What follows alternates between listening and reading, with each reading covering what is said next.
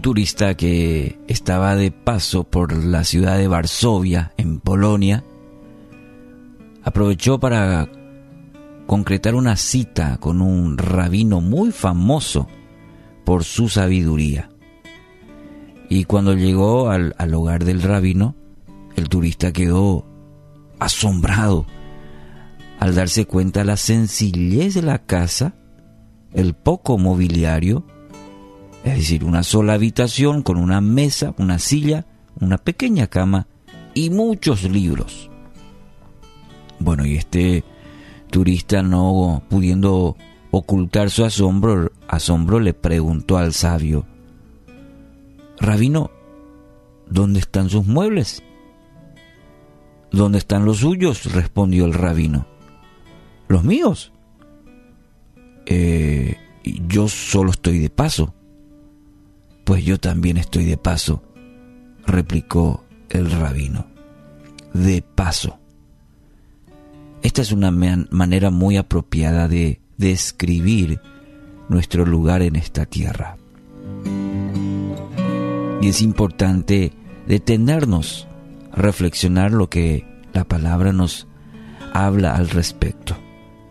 En tiempos en el que vivimos de las apuradas, del creernos dueños del tiempo, de todo lo que hay, en tal sentido, Mateo 16, 26, la Sagrada Escritura dice, de nada sirve que una persona gane en este mundo todo, todo lo que quiera, si al fin de cuentas pierde su vida. Y nadie puede dar nada para salvarla. Hoy todo gira en torno a cuanto más tenés, más valés.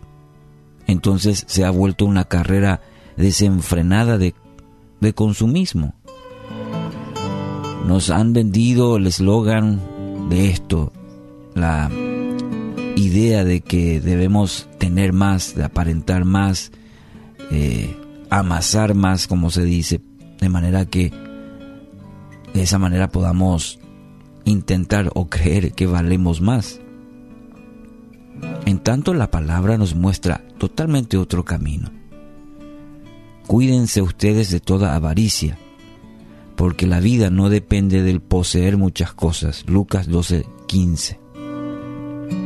Y me refiero quizás la palabra no solamente es a, lo material, sino en, este, en estos tiempos, ¿eh? Eh, poseer un título, ser alguien en la vida, querer la fachada, como se dice comúnmente, de aparentar. Cuídense, dice la palabra, de todo tipo de avaricia, de todo lo que tiene alrededor. Haga un ejercicio. Observe de todo lo que tiene alrededor. Quizás esté en su vehículo, esté en la casa. Le pregunto, ¿cuánto podrá llevar a la eternidad de todo lo que observa ahí a su alrededor? De todo lo que está observando. ¿Cuánto de todo eso podrá llevar a la eternidad. Dice una frase, este mundo es solo un puente, debemos pasar por él, pero no construir nuestra casa sobre él. ¿Entiende? Entiende la diferencia de aprender a vivir sabiamente cada día, como decíamos al principio, un día a la vez, pero saber vivirlo sabiamente. Y este mundo es solo un puente, es un transitar sobre, sobre este puente. Debemos pasar por él y aprender a pasar por él y no construir nuestra casa sobre él. Lucas 12:31. Aquí está lo que quiero que deje en su corazón y medite el, el resto del día. Lo más importante, dice Lucas 12:31, es que reconozcan a Dios como único rey. Todo lo demás él se lo dará a su debido tiempo, es decir, nuestra prioridad en la vida. En este peregrinaje, en nuestro transitar por el puente, como mencioné, usando esa, ese texto o esa frase, lo más importante es que reconozcamos a Dios como nuestro, como nuestro Rey, como nuestro Señor, nuestro amo. Y la bendición, la promesa dice que Él va a ordenar el resto. No intentemos cambiar el orden.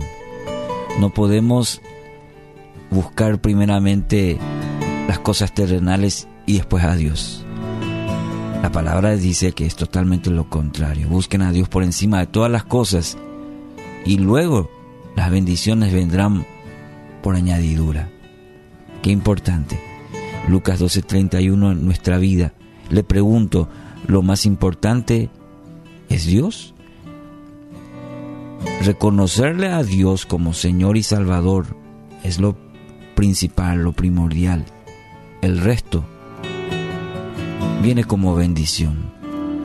Así que hoy nuevamente la palabra le anima, le alienta a que pueda revisar su vida y si hay cosas que arreglar hoy, no dé mucho tiempo.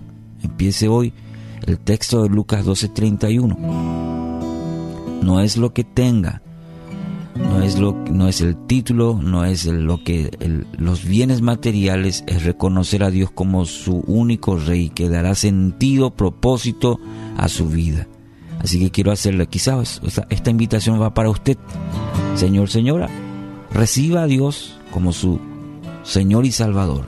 Reconozca que es un pecador, que necesita de la gracia y el perdón disponibles para usted hoy, de manera que lo más importante hoy, viernes, es que usted reconozca a Dios como único rey y todo lo demás Él se lo va a dar en su forma y en su tiempo.